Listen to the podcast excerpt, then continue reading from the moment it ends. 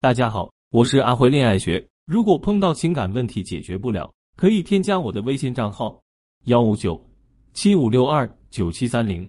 学员问了我一个问题：老师，男人到底喜欢哪种女人？那种特会撒娇的女孩子？难道男生都那么肤浅吗？分不清到底谁才是真的好女人？娇娇之所以这样问我，是因为她的前男友劈腿了一个娇滴滴的小萌妹。这个小萌妹动不动就对着娇娇男友撒娇，动不动就嘤嘤嘤。娇娇看完聊天记录的第一想法是：男友的眼光真差劲，怎么被这么做作的女孩子迷得七荤八素？反观娇娇呢，虽然名字里有个娇字，但是性格特别爽朗大方，对待感情也直来直去。和男友在一起三年，一直靠着一腔热血和男人相处。这三年，娇娇不仅帮男友还房贷，平时也很体贴男友，受了委屈也不说。唯一的缺点就是动不动就生闷气。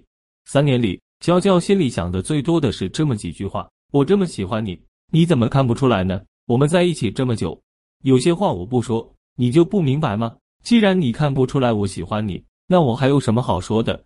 就这样，娇娇一直沉浸在“你若不懂我，我何必多说；你若懂我，我什么也不用说”的豪情与悲情里，成了爱情中忠肝义胆的孤勇者。然后男友就没了。娇娇甚至还问我。为什么男人不选和他一起还房贷的我呢？我不比那个贾静懂事吗？论懂事，那不必说，自然是娇娇更胜一筹。但论恋爱体验感，说句实话，娇娇可能只是个青铜。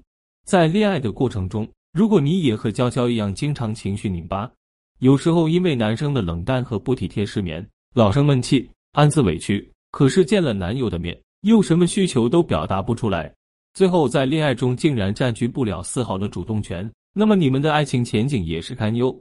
那如何让娇娇这类的女孩也变成恋爱中的王者呢？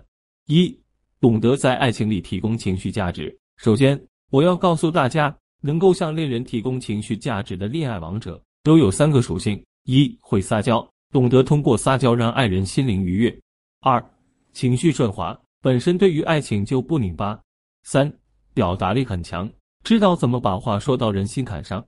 其中撒娇和表达力，老师都可以手把手带着大家学。唯独第二条，情绪顺滑，需要你自己努力去做到。一，摒弃受害者思维，不要老觉得自己是感情中的受害者。你可以换一个思维方式，想一想男友对你的好，并努力把重点放在如何让他对你更好上。比如，今天男友给你做了一桌子菜，你的想法不应该是，既然他给我做饭了，那上周他冲我发脾气的事，我就不提了。你的想法应该是：今天我生日，他愿意给我做饭。我如果想让他下周仍然给我做好吃的，我该怎么说、怎么做？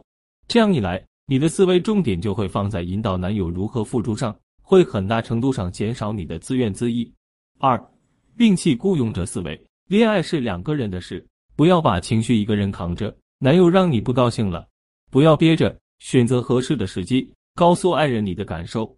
你可以按照这个模板和男友沟通。